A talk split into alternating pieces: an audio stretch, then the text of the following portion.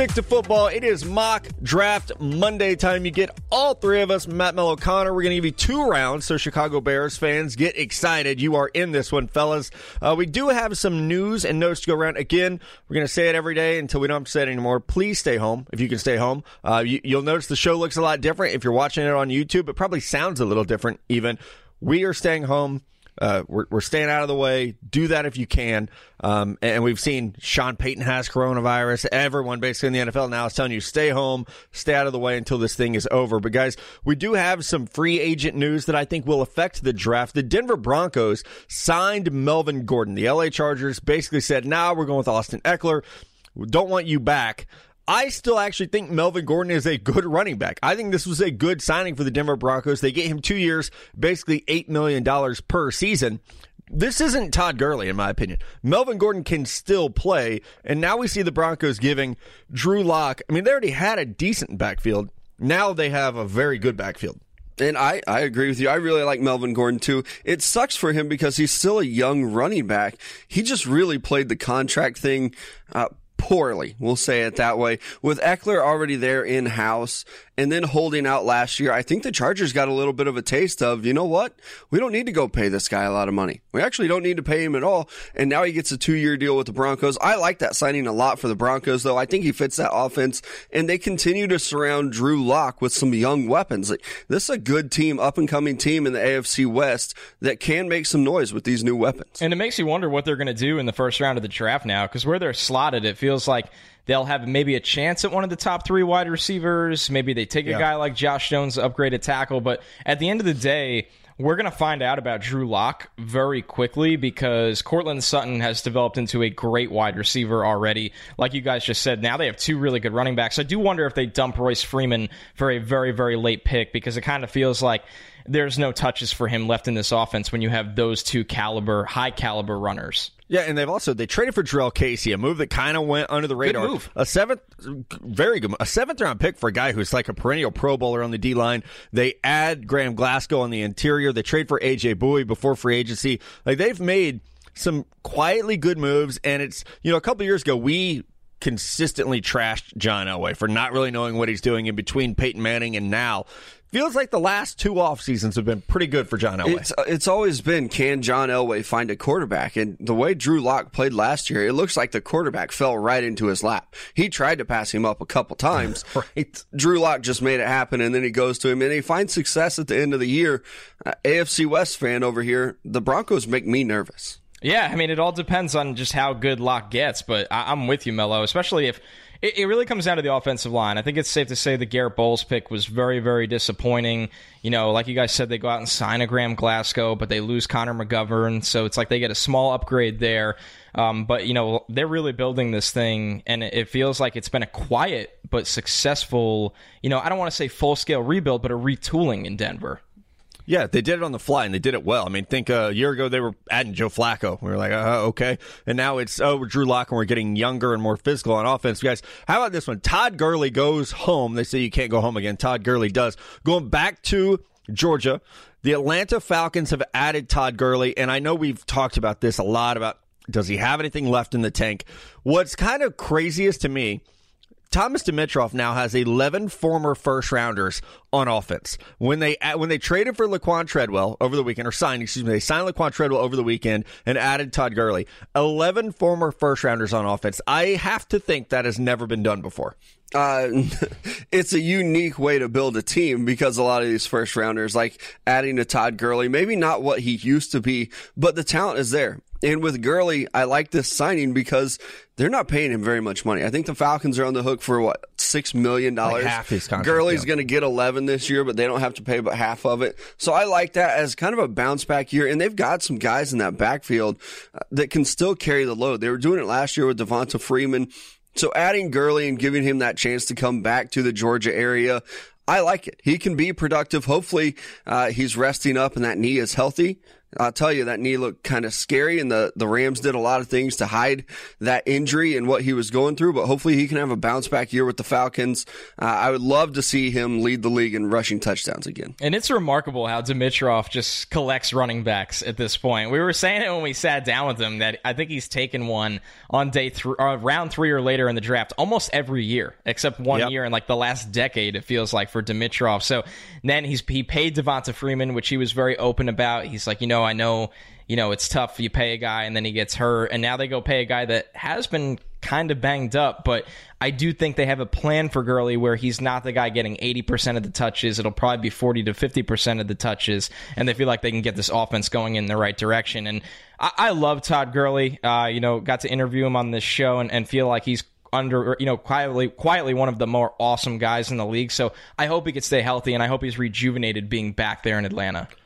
Yeah, and getting behind a better offensive line. I know we talk so much about the knees and the arthritis, and, and, I do think that's a factor. That offensive line, I truly believe, is one of the was one of the worst in the NFL last year. I think it affected Jared Goff. I think it affected Todd Gurley.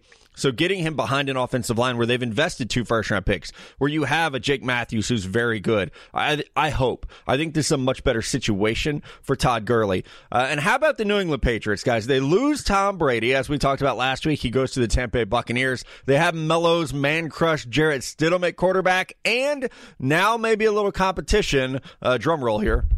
Brian Hoyer, welcome back to New England. I think they're just setting themselves up for success here. You're bringing in Jarrett Stidham's backup quarterback to kind of help tutor him I really think that the Patriots might just roll out with Stidham. I know that I'm his biggest supporter and it kind of seems like a joke maybe sometimes. I think that's what the Patriots are going to do. If, I mean, I don't know what other quarterback you're going to replace him with. I don't think Belichick's a guy that's going to go say, oh, we need to sign a Jameis Winston type guy. I think they roll with Stidham and I think that this Hoyer move, I mean, you could sign a lot of quarterbacks right now. They decided to bring back a veteran guy probably to pair with a guy like Jarrett Stidham. Well, and you need to find someone to play behind him in case, you know, the wheels fall off the bus. But it does seem like right now they're setting up to give Stidham every opportunity in this offense. So you can't just roll in with just Jarrett Stidham. You get Brian Hoyer, who's been there before. Uh, you know, they, they love the guy. It feels like. They trust the guy. And New England, I I can't even. I got to be honest, guys. I'm not really quite sure what they what they're doing. Are they loading up? Are they going to surprise us and take someone like Jordan Love in this draft and then develop him while giving him a shot against Stidham and then eventually Hoyer as the veteran there? There's so many directions they can go because you don't bring back Tom. You're not really aggressive in the quarterback market, but you franchise tag Joe Thuney and sign Devin McCourty to an extension and pick up his twin brother's option. So they've done some we want to win now moves. They've done a lot of we're going to rebuild this thing moves. I think the draft is going to paint the entire picture for us with New England. I was talking to someone because I had an article come out Thursday about kind of the timeline of how Brady decided to leave New England. You can look that up in the BR app. And I was talking to someone after that article came out uh, pretty high up in an NFL front office. And I, I asked him the same question. I was like, what do you think they're going to do at quarterback? Uh, this was Thursday afternoon. So it was like, you know, you think they're going to trade for Andy Dalton? You know, is this a Cam Newton spot?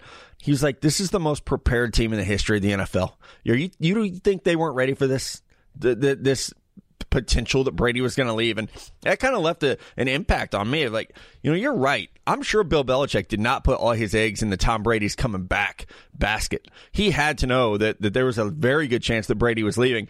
It makes you wonder if Stidham is their guy or if they're waiting for maybe the price to decrease on an Andy Dalton in a trade. But uh, New England I think an intriguing team, not because we expect them to go undefeated or have the best defense in the NFL or anything like that. They're intriguing because we have no idea what this offense is going to look like for the first time in 20 years.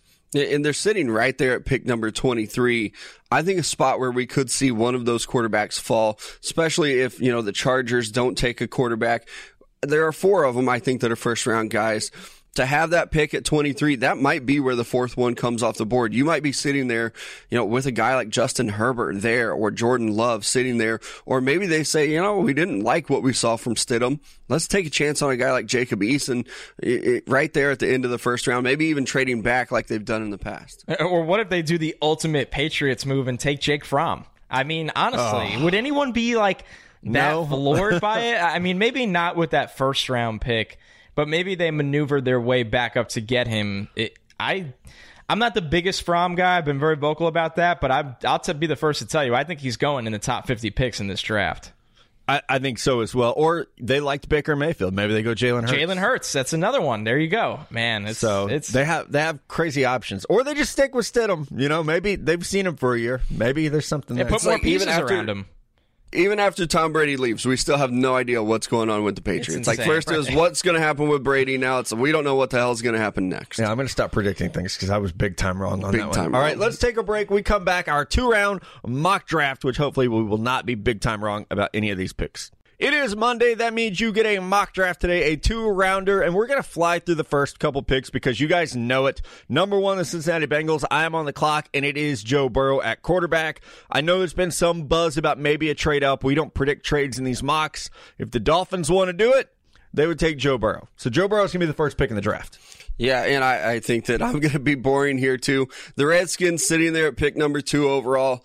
I still think they're going Chase Young. It wouldn't surprise me if they go off this and get somebody else like a Jeff Okudah. But for right now, if you're making me pick who I think, or if I'm putting money on it, I'm going to say it's Chase Young at number two overall. And number three, I mean, let's keep this thing moving here. We know it. Jeff Okudah to the Lions. It's hard for me to make another pick here, honestly, guys. I, I'm not betting on them surprising everyone and moving on from Stafford to take a guy like Tua that has injury risk. You can run your defense through a number one corner like Okudah. They obviously went out and bolstered up their secondary even a little bit, even after trading Darius Slay. Uh, during the free agency wave one period. So the Lions end up with Okudah, who I absolutely love in this class and think is worth every bit of the number three overall pick. Number four, the New York Giants. This is where I'm going to change things up. I'm going to go Tristan Wirfs, the offensive tackle from Iowa. We're trying to anticipate what the draft will look like in a world without pro days, without private visits.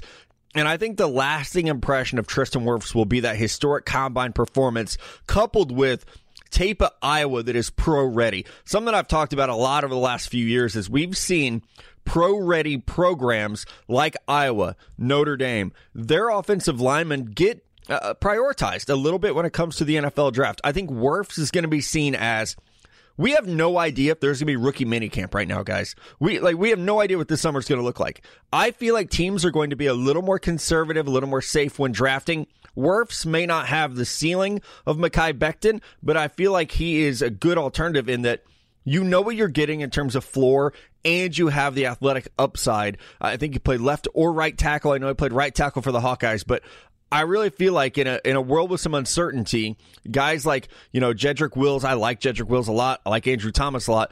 I I think Wirfs might answer the most questions to be this first tackle picked. And I think with Wirfs, even I mean Jedrick Wills, a guy from Alabama who we all have as our first, our tackle one here in this class.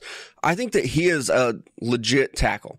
But with Wirfs, he's going to play somewhere on that offensive line for the next 10 to 12 years. It might be at left tackle. It might be at right tackle. It might be at guard, but that dude can find a spot to play on that offensive line. And it just seems like a Dave Gettleman type guy. Number five overall, the Miami Dolphins. The Miami, Miami Dolphins have done too much work to pass up on Tua right now. I, I feel like they've looked at him over the last probably three years, had their eye on this guy. They're not going to let the medicals uh, scare them away. Everybody says that it's good. Maybe they can't get him in the house like they want to, but I still think they have to take Tua right here at number five. And number six, uh, since the Dolphins didn't take him, the Chargers will, and that's Justin Herbert. This is a team that, you know, we heard about uh, some offers for Tom Brady, but at the end of the day, you look at what they have right now.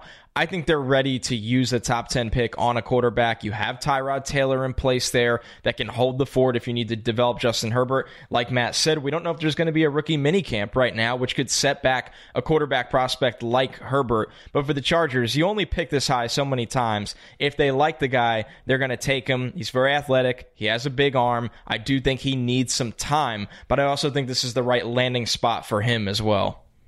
Number seven, I'm on the clock with the Carolina Panthers. They signed Teddy Bridgewater to a three year deal, which seemingly solves their problem at quarterback. They still have backups. Cam Newton is actually still on the roster. They have Kyle Allen. They have Will Grier. Uh, the offensive tackle position, we've spent a lot of time talking about. Greg Little, Taylor Moton, both players picked in the second round of previous drafts. I have no idea how Matt Rhule feels about his offensive line, but I do know that they have to get faster on defense. Luke Kuechly retires. Uh, they have Shaq Thompson, who's a good player, but they need a difference maker on defense. I think Matt Rhule coming from the college game, Joe Brady coming from the college game, they're going to take one look at a guy like Isaiah Simmons and say, that can be a difference maker because we don't want to have to game plan against a guy like that. We know how difficult he will be for the Falcons, the Saints, the Buccaneers. So you get an Isaiah Simmons who can shut down slot receivers, he can shut down tight ends, he can rush the quarterback, he can spy mobile quarterbacks. We talked about it on the Friday show. Simmons might not be uh, he might not give you three more wins a season, but I think like a supersized Derwin James, he's going to be a difference maker in a game like a, against a Lamar Jackson, was where Derwin James really showed up. I think Simmons has value in that regard. Yeah, I think so too. And with the Panthers, it's so difficult to mock draft what you think they're going to do because they could go so many different ways. I know that we've had, you know, guys like Derrick Brown going there before. We've had the Justin Herberts there. Now with Isaiah Simmons, there are a lot of needs on that team, even though they're kind of headed in the right direction. Number eight overall, speaking of teams with needs and going in the right direction. The Arizona Cardinals, they've got the receiver, so that need is off the board now. I'm going to go with Jedrick Wills out of Alabama. They have DJ Humphries at left tackle, but I still think you get Wills in house. You get him developed, maybe even play him on the right side. Hell, I'm not convinced he can't win that left tackle position immediately. This is one of the most athletic tackles that I've seen. I love his tape, and I think that Cliff Kingsbury is going to say this is the guy that can protect our franchise quarterback for the rest of his career. Number nine, the Jacksonville Jaguars. This is a team that can go in a lot of different directions, just like the Panthers here. Uh, I am curious to see how much they trust in their offensive line right now for Gardner Minshew. I think they're very thin at corner, but there's not somebody I would take in the top 10 unless it was Jeff Okudah, and he did not make it here. So I'm going to go with Jerry Jeudy. This is really a BPA approach. They have DJ Chark there.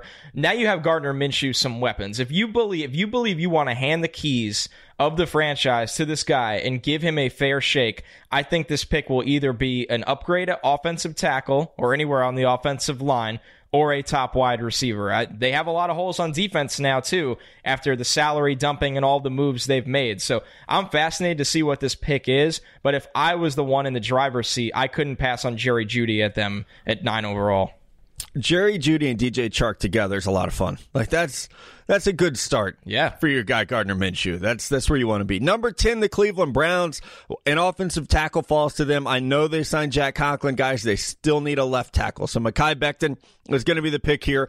I think the Browns are a team that could consider an Isaiah Simmons. I think they could consider a, a wide receiver. I, even though I know they have Odell, I know they have Jarvis Landry. I still think a receiver is going to be an area that they address somewhat early in this draft just because there's been some rumors about maybe Odell gets moved again. If that were to happen, then you would consider a CeeDee Lamb here or a Henry Ruggs. But for me, it's offensive tackle all the way. And then you go to linebacker or safety in rounds two and three. So Mekhi Becton, talked about it earlier, gigantic ceiling on this player, uh, pretty low floor where he's coming in. You hope the development over summer will pay off to where he's ready to rock and roll. Yeah, and uh, sticking with that need at tackle, I'm going to go with Connor's Jets, number 11 overall. I know that they brought in Fant at left tackle. I still think the, the offensive line is a huge need. Without and, and much like Tristan Wirfs, I think Andrew Thomas out of Georgia is another guy that will find a spot on that offensive line and can develop and be that left tackle that you need for the future. You have Sam Darnold. The offense did a lot of really good things last year. I mean, they won a lot more games than I thought they would. Now go protect him. Keep him from seeing all those ghosts he was seeing. All right, number 12, the Raiders. Back to wide receiver here. Obviously, Jeudy was the first one off the board, number nine with Jacksonville with the Raiders at 12 here, I'm going to surprise some people and actually go Henry Ruggs, not CeeDee Lamb. I'm of a believer that Jon Gruden is going to value speed, and the Raiders are a franchise that has valued speed for as, as long as they've been around. But I think with Gruden, you've heard the rumors of the trade interest for Robby Anderson.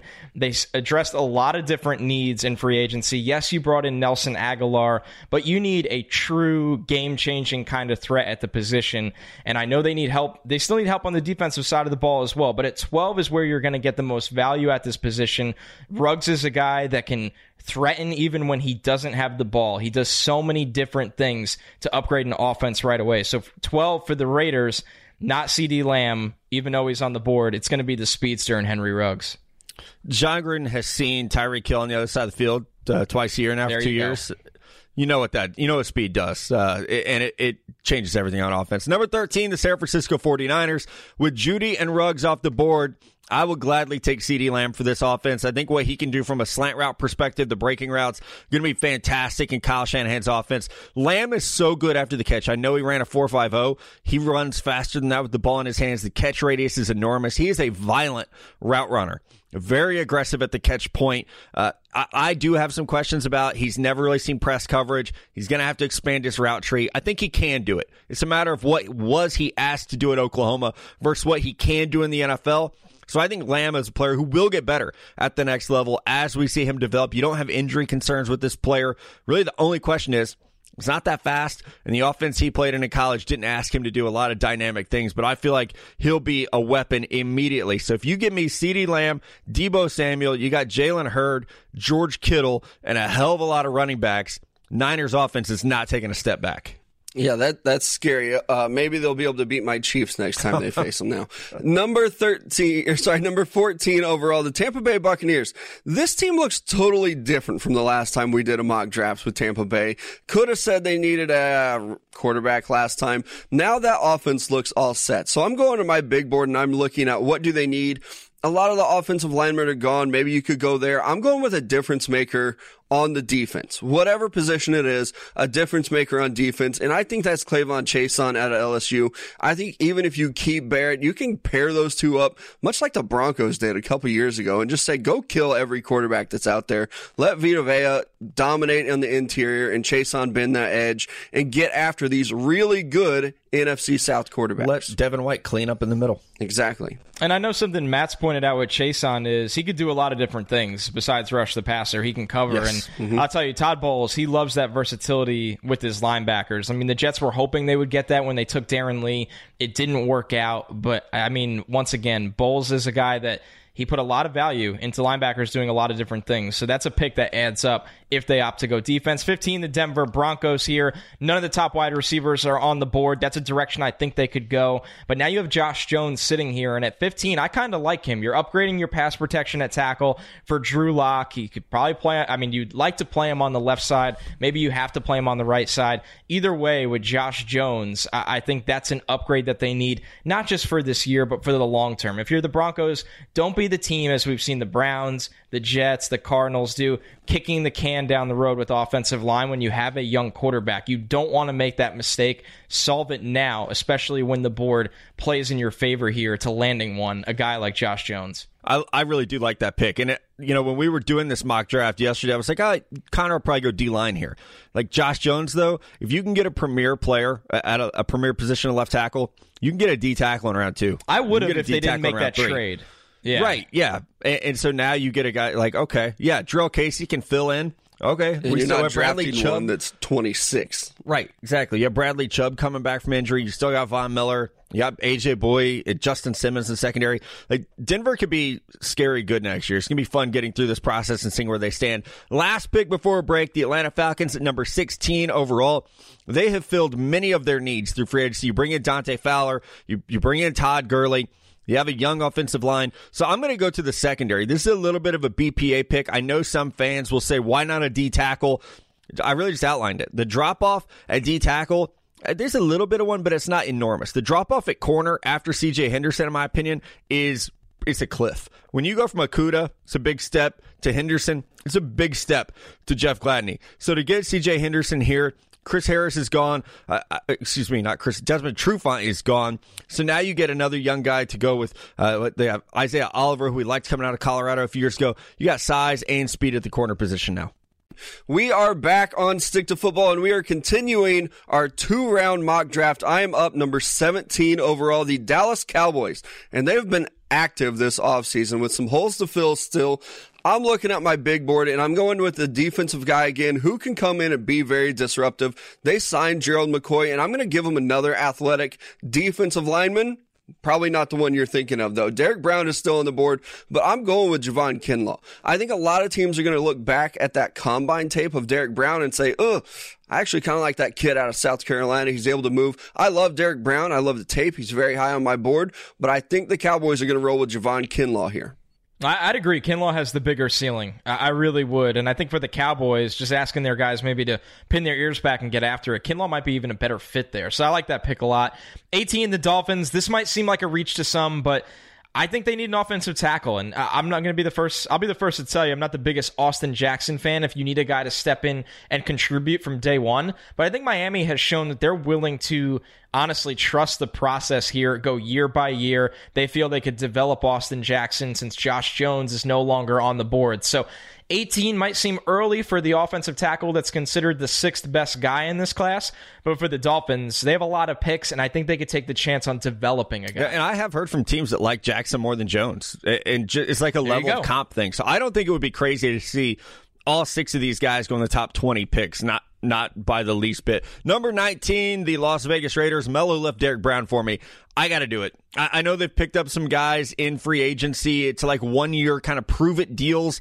One thing that you heard a lot right before we all got shut down was the Raiders were not happy with their defensive line play, defensive tackle play. Love their ends, but they felt like Clelin Ferrell and Maxx Crosby needed the table set for them a little bit more. So I think defensive tackle after wide receiver is going to be a big point of emphasis. They signed two linebackers. Now you could go corner here, you could maybe go safety here, but for me the best value is Derrick Brown, who I think probably everyone has a top 10 player. There's just a question about a guy who doesn't rush the quarterback a ton, but very, very good at setting things up for the guys on the edge. Yep, and I'm up again, number 20 overall, the Jacksonville Jaguars. When you look at the Jaguars, they got Jerry Jeudy with their first pick. So that receiver need is off the board. I don't love the corners that are here right now. I think that's a place Jacksonville could go, but they also need a linebacker, I think, and Patrick Queen still on the board at number 20 overall. This is a team that we've been giving Isaiah Simmons to a lot in mock drafts. If they can come away with Jerry Jeudy and Patrick Queen, Jaguar fans should be very happy. Yeah.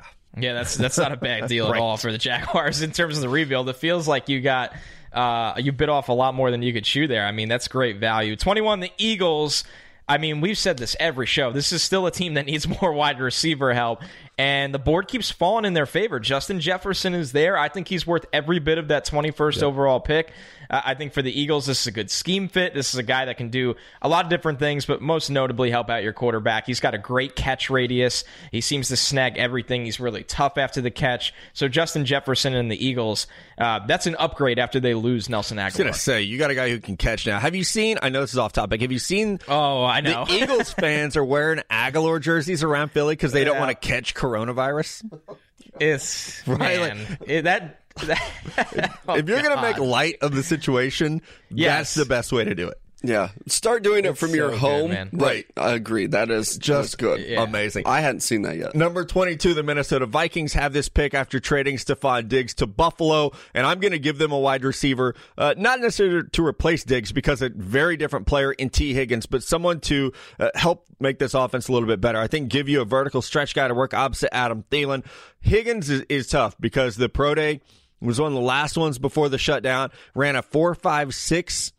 Not a great time for him, but not a terrible time. It's probably right where we all would have pegged it. But his film is still incredibly good. And I think this year more than ever, hopefully, teams are going to rely on the film, not so much the workouts, because you don't have the big data points for every player in the class working out.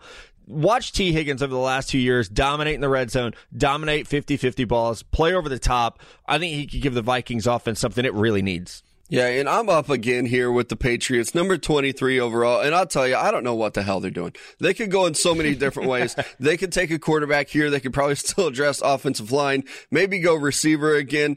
I think that Belichick is just going to take a defensive weapon. It seems like that's what he always does. And I don't think they need, I don't think they draft on need ever. So I'm going to give him Xavier McKinney. He just seems like a Belichick kind of guy that could come in, play some nickel corner even. I don't know what the Patriots are doing. I'm going to give them one of the best guys on my board with Xavier. McKinney. I love the honesty of just like you know what. None like of us know all, what they're doing. I always think like I'm honed in, like, oh, this is an obvious need for the Patriots, and then they go an opposite way. So I'm gonna give them Xavier McKinney. I don't think it's a need. I think that's where they go. Uh, 24 here, the Saints. They actually made this a little easier. They went out and surprised us guys by signing Emmanuel Sanders. I did not see that nope. one coming at all. So, a great addition for them at great dollar amount. That is a plug and play number two wide receiver now alongside Michael Thomas. So, I love that ad. And in the first round, I think it takes wide receiver off the board for them. So I'm going to go Cesar Ruiz, interior offensive lineman, played center at Michigan, can play guard. They lost Andrus. Oh, they actually were able to keep Andrus Peat on a big, big contract.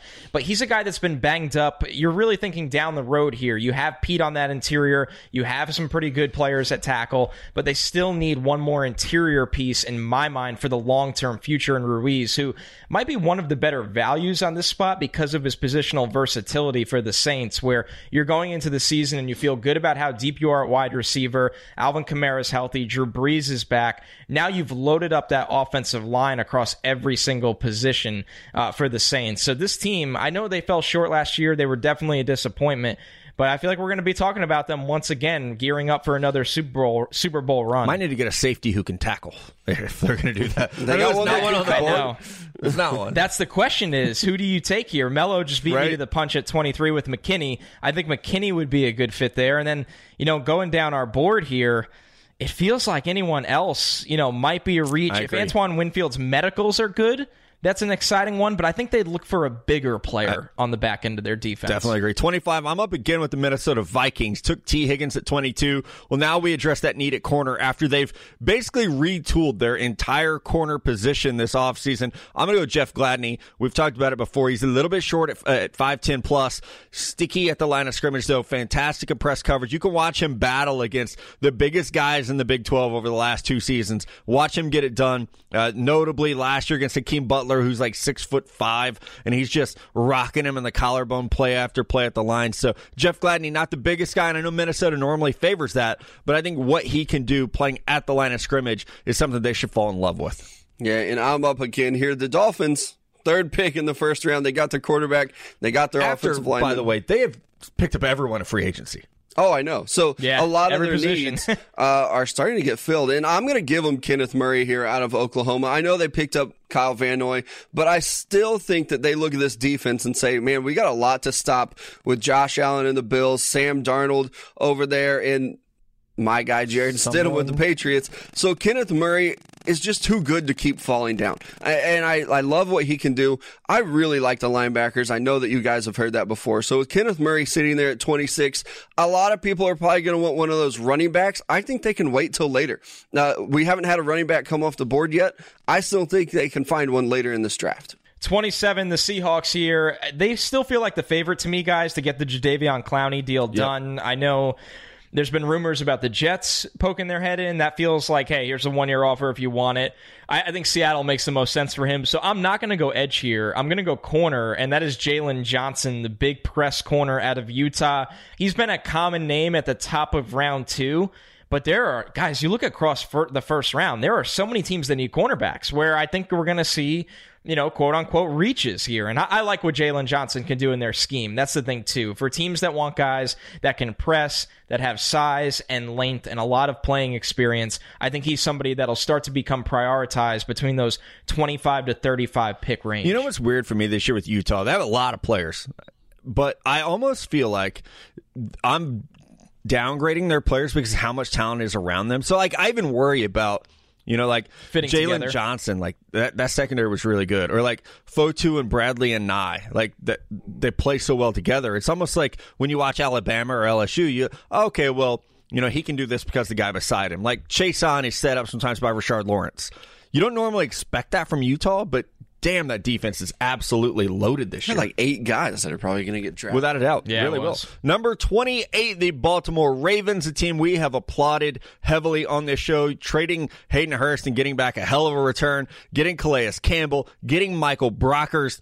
I'm going to continue that on defense and go after Yetur Gross Matos to play. We don't know what's going to happen with Matt Judon. They put the franchise tag on him. Rumors have been swirling that that's a tag and trade situation.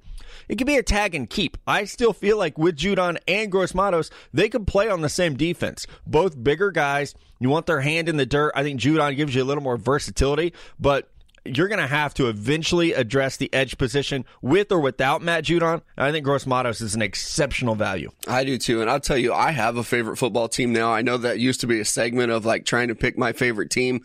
If I didn't have a favorite team already, I absolutely love the way the Ravens are building this team, the way they run the football, what they have with Lamar Jackson, and then what they're doing on their defense. That is a great team. This organization is looking scary going forward, much like the Tennessee Titans, who are up at number 29 overall. They just lost a defensive lineman, and this seems like a Vrabel pick to me. I think they take AJ Epenesa and they play him on the interior. They let him get up to about 290, and they let him just wreck offenses. This team was a couple stops away from going to the Super Bowl. I think they find a guy that can pressure the quarterback and stop the run. And to me, that's AJ Epenesa.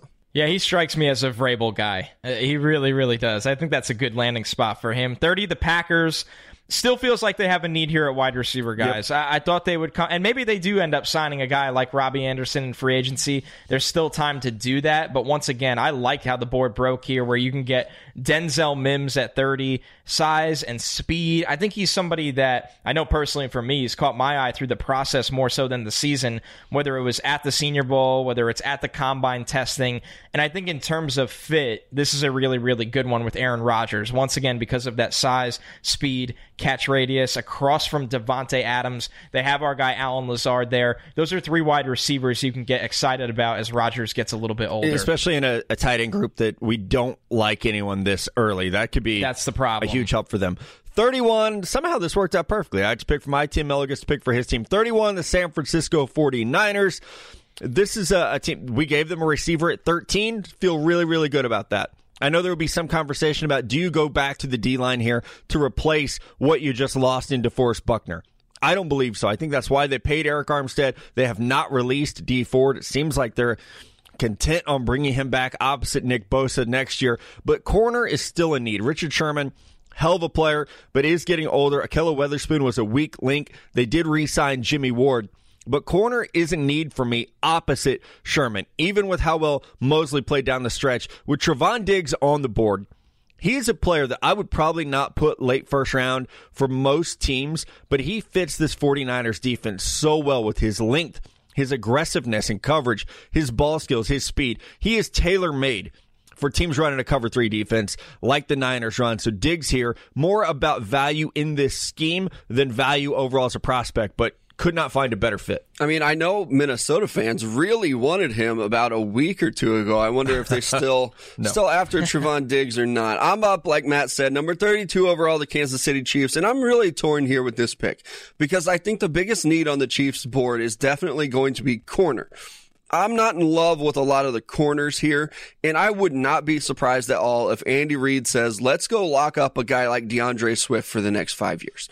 Let's make this an unstoppable offense. Let's add a Marshall Faulk type running back to our offense. But I'm going to go with corner here. I'm going to go with Kristian Fulton at LSU. I think the need is just too much. You really have almost nothing coming back at cornerback for the Kansas City Chiefs. So Kristian Fulton is the pick here at number 32 overall. All right, we are back, and the Bengals are on the clock to kick off the second round here. And I'm going to go. We've been doing this these mock drafts a lot. When we do the second round, I know I've been guilty of this. We started with let's get Joe Burrow a weapon.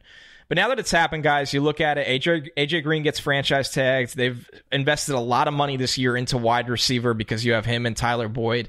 You have a good running back in Joe Mixon that can do everything. I'm actually going to look at the defensive side of the ball here and see a need for a versatile linebacker like Zach Baun from Wisconsin. Now, I know us three on this show have been vocal about it. We don't think he's this full time edge presence. He does a lot of really good things off the ball. And I think for the Bengals right now, that's a really, really good fit for their defense. So you might sit here and go, well, don't you have to help Joe Burrow from day one? I actually think the Bengals it did a really good job of that so far. And there are a lot more picks in this draft to be had to do that. But Joe Burrow isn't coming in and throwing to two street free agents or handing the ball off to a running back that was a seventh or a sixth round pick. He has pieces there. Their offensive line is getting some pieces back because they're getting healthy. So I think it's time to help out the middle of the defense with a player like Baun.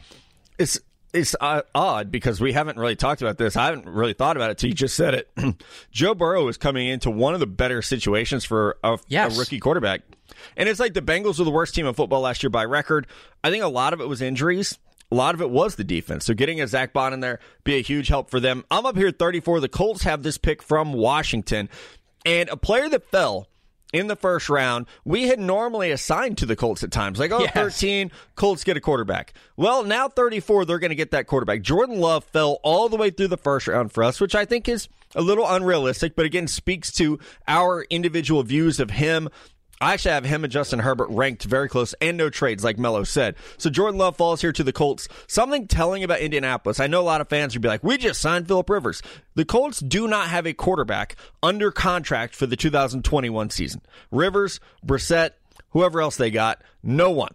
No quarterbacks. So I do think that we could see them at some point either trade Jacoby Brissett uh, and so they're freed up to do this or just acknowledge and say hey, we're going to go into this with a clean slate into 2021 but if Jordan Love is here I think that's too good to pass up. Yeah, I think so too. If there's a situation where he falls to the second round, I think the Colts uh, definitely jump on this pick. Number 35 overall, the Detroit Lions, a lot of needs on this team. I'm going to go with a defensive weapon type piece again on the defensive line. I really like Marlon Davidson, and we talked about how there are no pro days, and a lot of teams haven't been able to get after these guys. Marlon Davidson had a great performance in the Senior Bowl. I really like his versatility as a Matt Patricia type guy to come in and play a lot of different techniques on this defensive line and help get after the quarterbacks. I still think that they're a sneaky pick here for a running back. Again, all of them still sitting on the board. Wouldn't surprise me if the Lions went here, but I think Matt Patricia will have his way and he'll get a defensive guy. At 36, the New York Giants, they invested a lot of money into linebacker in this free agency with Blake Martinez getting $10 million a year, Kyle Fackrell, who's, you know, more of an outside linebacker presence. But Dave Gettleman, man, when he goes after something, he doubles down. This history has shown this in Carolina. It's shown it with the Giants. And I'm going linebacker here in the second round and getting them another piece, a guy that there's still room to start. Malik Harrison from Ohio State. He is a Gettleman kind of player. He's a thumper in the middle. He moves better than I expected when you do watch the film. A really, really good tackler. So for the Giants here at 36, after all that money in free agency and a premium top 40 pick, they feel much better about the middle of their defense. Guys, I am up here 37. The Los Angeles Chargers, they took a quarterback, Justin Herbert, in the first round. There aren't a lot of needs that match what's on the board. Like, I would love to go left tackle here. There's not one. We had six go in the first round. And as much as I like Isaiah Wilson, he's a right tackle only. So I look at this team and say, okay, where can I match value with need and it's actually at corner in my opinion. They have they have some good corners. I'm I'm not saying anything about Casey Hayward and Chris Harris here, but they're a little bit old at the corner position. They've also struggled to stay healthy. So I'm going to go best player available here with AJ Terrell from Clemson, uh, a guy who I wrote this last week. Until the second half of the national championship game, he had dominated all season long. A little player by the name of Ja'Marr Chase just happened to get the best of him. Yeah, and I'm up number 38 overall, the Carolina Panthers. Panthers are another team. Obviously, they're picking pretty high. They have a lot of needs. Matt gave them Isaiah Simmons to start this thing. And when I look through their depth chart, I see a lot of good potential. Uh, you know, DJ Moore, Curtis Samuel at receiver. Obviously, they've got a very good running back. They're making some moves on the offensive line. So I don't know what the hell to do here. I look at the defense obviously just filled a need. Corners are going off the board like crazy. So I'm going to give them Cole Kmet, the tight end. They just lost Greg Olsen. I think Cole Kmet can come in and be a target for Teddy Bridgewater, kind of a safety after Christian McCaffrey's not open, but he also is going to free up that rushing lane. I think he can do a lot of things to help Christian McCaffrey be more successful. 39 the Dolphins. Finally, guys, we have a running back come off the board. Right. Almost went through the top 40 without one. That's just because D'Andre Swift is too good. Uh, for the Dolphins here, yes, you went out, you know, you get somebody like Jordan Howard. I understand that. Swift is a very, very different player. So for Miami here, you're getting your 1A running back at pick 39, a guy I think is really the best running back in this class, a three down player. And when he's healthy, he's a difference maker, a potential home run hitter, a make you miss kind of guy. So for the Dolphins at 39, you get your running back of the future. If they'd taken him at 18, I wouldn't have been mad. And you get him at Same. 39. He's that so good. A- hell of a pick. Number 40, the Houston Texans. Uh, Bill O'Brien. No idea what you're doing here, buddy, but I'm going to give you Clyde Edwards Helaire. I know they traded for David Johnson. He's a backup in my mind and never a very healthy, expensive ever. one at that. Exactly. Never healthy they need running backs, even with Duke Johnson. I think Edwards-Helaire is the type of player that Bill O'Brien's going to look at and say, okay, we got to give Deshaun Watson some help. He can catch very well out of the backfield, can open things up offensively. And honestly, this is one of those spots where what this team needs is not available on the board right now. It's just the where the Texans have holes there's not the value. Even if you wanted to draft a receiver here, I feel like it would be a little bit of a stretch for a Brandon Aiyuk or KJ Hamler. So I went with the, a pick in, in Edwards Helaire. I'm sure Texans fans won't like, but hey, you guys don't like anything your team does. So this one might be right. Speaking of teams and not liking, I'm up number 41 overall, the Cleveland Browns, and I bet Browns fans think I hate them. I don't. I really like the Cleveland Browns, and I have since the Derek Anderson days. I just don't like your quarterback. But I'm going to help you out here. I'm going to give you one of my favorite guys in this entire draft, and I have to do it before Connor takes him. I'm looking at Antoine Winfield Jr. out of Minnesota. I think he's a do it all defensive back. He plays corner, he plays slot corner, both safety positions. This secondary is going to be tough. I know there are some other needs here, but I really like Antoine Winfield, and I got to get him before Connor does. Yeah, I'm shaking my fist here, Mello, because at 42, the Jaguars, I still want to upgrade safety, and I want to do it with a versatile player, which I believe Winfield is. So I'm going to hope for a bounce back here from Grant Delpit. This is a player that I know I had in the top 10, top 5 before the season, before he fell off a cliff and just stopped tackling or really doing much of anything. But the sophomore film is first round film, and Jacksonville, they could still use a guy back there. Delpit has covered in the slot. He has played deep safety. He's played cover two. He's even played down really outside linebacker in that front seven before as a blitzer, as a run stopper. He can handle any role. And I think Jacksonville is a team that can get the most out of him. And honestly, if you do that, you're getting a much better player than the 42 overall selection with Delpit. Without a doubt. I think the the potential for Delpit to bounce back is huge if he plays like he did this last year at LSU, he's not good. That's the only barely problem. an NFL like, player. Yep, right. Just a name, but he's all pro. If you watch sophomore yeah, it's he's one of the more confusing players that I've ever watched over a two year stretch. Number forty three, the Chicago Bears have this pick from the Raiders. I don't know Adam Trautman at tight end yeah, Jimmy Graham's there. No one cares about that. I don't know what Ryan Pace is thinking in signing Jimmy Graham. Ugh. They still need a tight end. Adam Trautman, we've said before, is like a poor man's George Kittle. He's violent. He's aggressive. He's a blocker. He's a route runner. He's very good after the catch. So Adam Trautman should be your new starting tight end. Chicago Bears. I don't know. Jimmy Graham, I guess, is your big slot receiver at this point. Hell yeah. Uh, 44, the Colts. They already got their quarterback of the future now. So I'm looking at team needs. I want edge rusher the best one on my board is a technician. Reminds me a lot of Justin Houston, honestly. I'm going with Bradlee Anae to fit into this defense and try to pressure quarterbacks. 45 the Bucks. I, I know they've made some free agency additions. I still think they need a future right tackle. I'm going to go yes. Isaiah Wilson here. And I think listen, Tom Brady, eh, he's pretty old. I don't know if you guys have heard, and I know he can still throw the ball, but they're going to develop a pretty good run game behind him. They're not going to ask Brady to drop back and throw the ball 60 times a game. And a guy that will help in the run game is Isaiah Wilson. Whether he wins that starting right tackle job or not, you can use him as a sixth offensive lineman. You could develop him down the road. Uh, he was a five star out of Brooklyn for a reason, guys. He is an absolute unit, a very strong player. I thought he was good in pass protection, not great.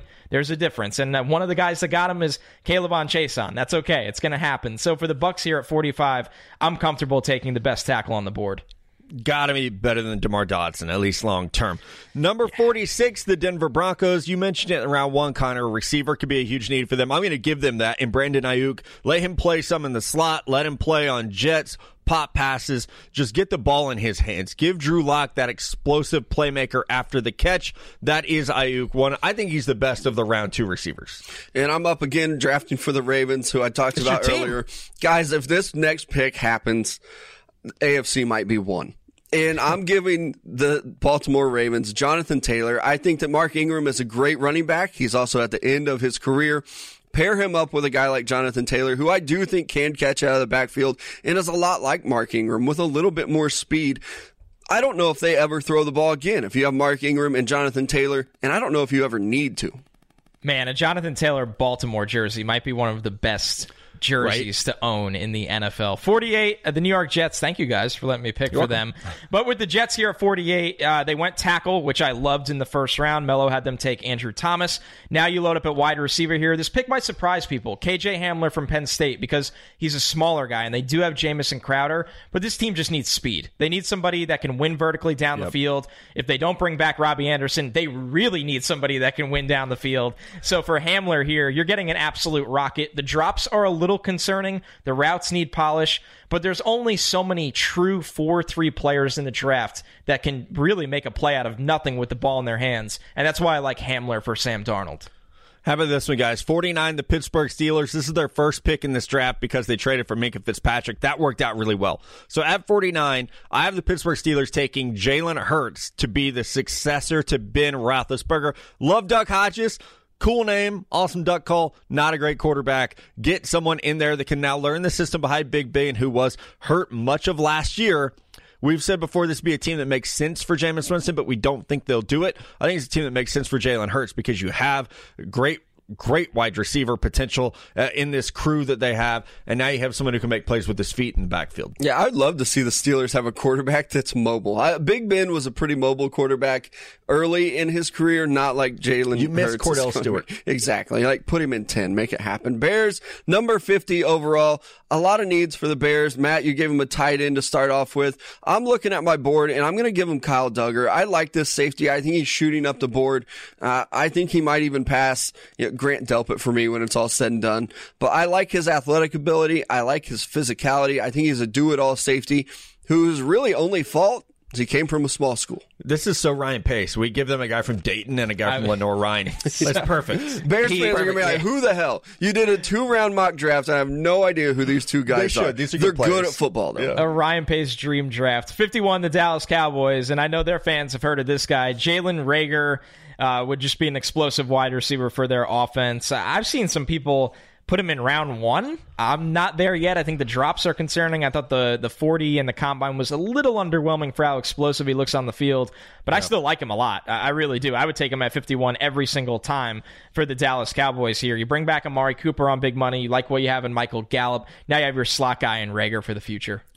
Yeah, I I get accused of not liking Reagor, but I, I do. I just don't like him in the first round.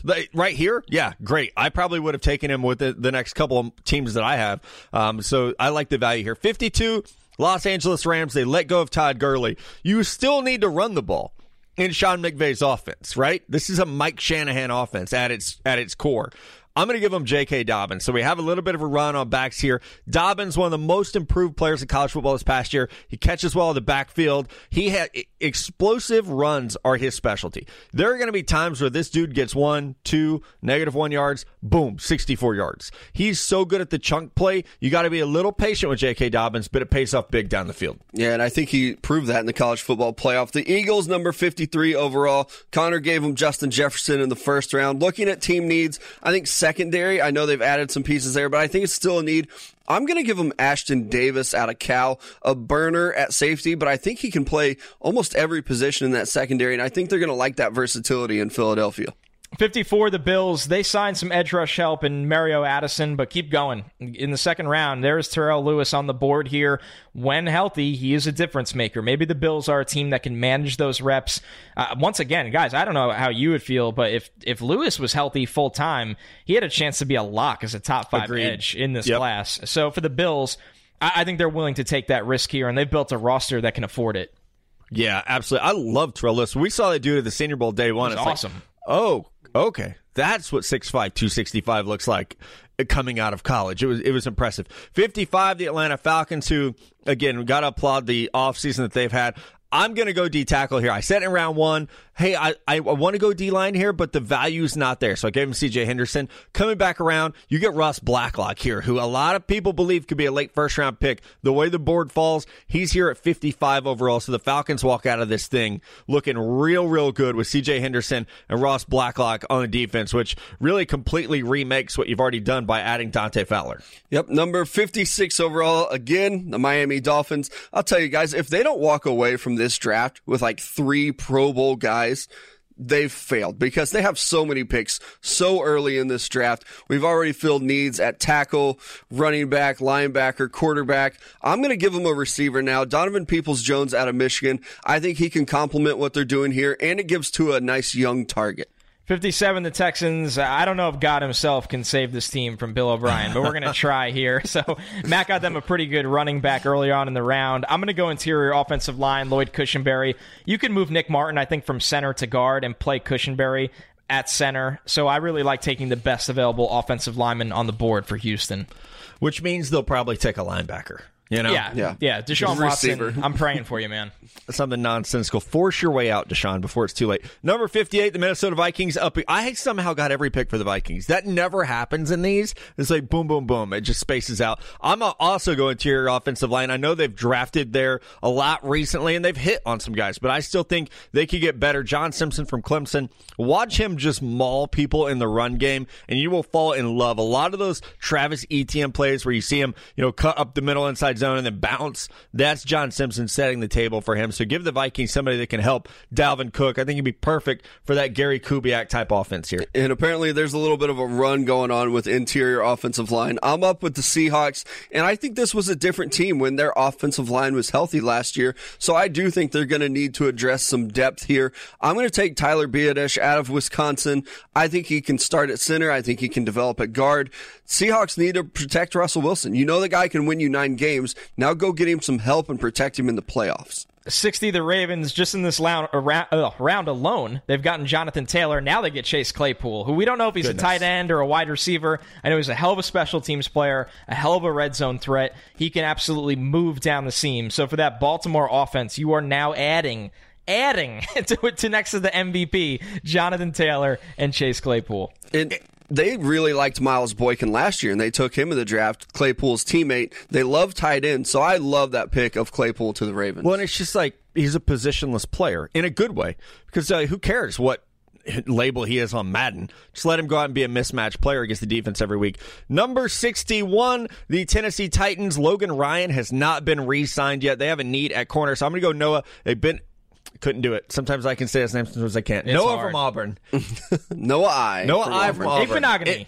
Igbinoghene. That's it. Go. I have notes with I it. don't even try. Um, I, with the pronunciation, but I don't have the notes in front of me. So there we go. Logan Ryan, though, uh, most likely going to be a cap guy who just can't come back because the money they're giving to Ryan Tannehill, Derrick Henry. So I do think corner, getting a young corner is a big need for a team that uh, they've taken some like one year risk, low risk on edge players on, on defense, but I think in the secondary Vrabel is going to try to stock it to the draft. Yeah, and I'm up again. I have the Green Bay Packers kind of bringing this thing to the end. Number 62 overall. They've been filling a lot of needs via free agency, and I know they brought in a guy like Ricky Wagner, but I think it's start they need to start looking at that left tackle of the future. I'm going to give him Lucas Niang, a, a, name that we haven't talked about a lot, but I like him at tackle out of TCU, a guy that can come in and develop and then maybe replace at left tackle.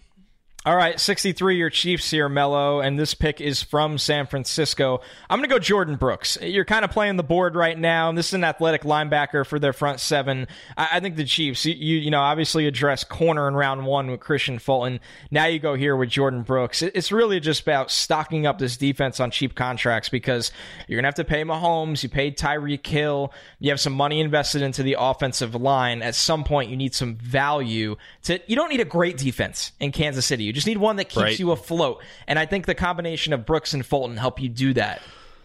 Well, I think they fit the mold because one thing that we're going to see Steve Spagnuolo really value is smart players. You know, guys who are athletic but smart. Just don't make mistakes. And Brooks and Fulton both really fit that mold.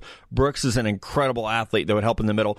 64 the Seattle Seahawks, the last pick in our two round mock draft, guys. We have seen them fill a lot of needs here through your picks. Uh, Biadasz, Jaylon Johnson. I'm going to go wide receiver. Let's just add to a strength. They got pretty lucky last year in this spot. Guy named DK Metcalf was the pick here. Mm. I'm going to go Laviska Shenault. Put him in there with Tyler Lockett and DK Metcalf and all the tight ends that they have with and Will when all, when all those running backs get injured, just slide him in the backfield. Right? I mean, yeah, there you go. Give, give him carries. Shenault, another guy who's been a little bit banged up in college, didn't have the greatest uh, you know performance as we maybe expected him to have this year, but I still believe in him as a YAC player just find creative ways to get his ball in hands. Teams are looking for a Deebo Samuel. Laviska Shenault has a little bit of Deebo to his game. All right, that's our mock draft, and that is our show. Again, we'll be here three times a week, still giving you guys content and as much news as we get. So please stay home, stay safe, and take care of each other. We'll be back talking to you tomorrow. For Mello, for Connor, Matt. We'll talk to you real soon.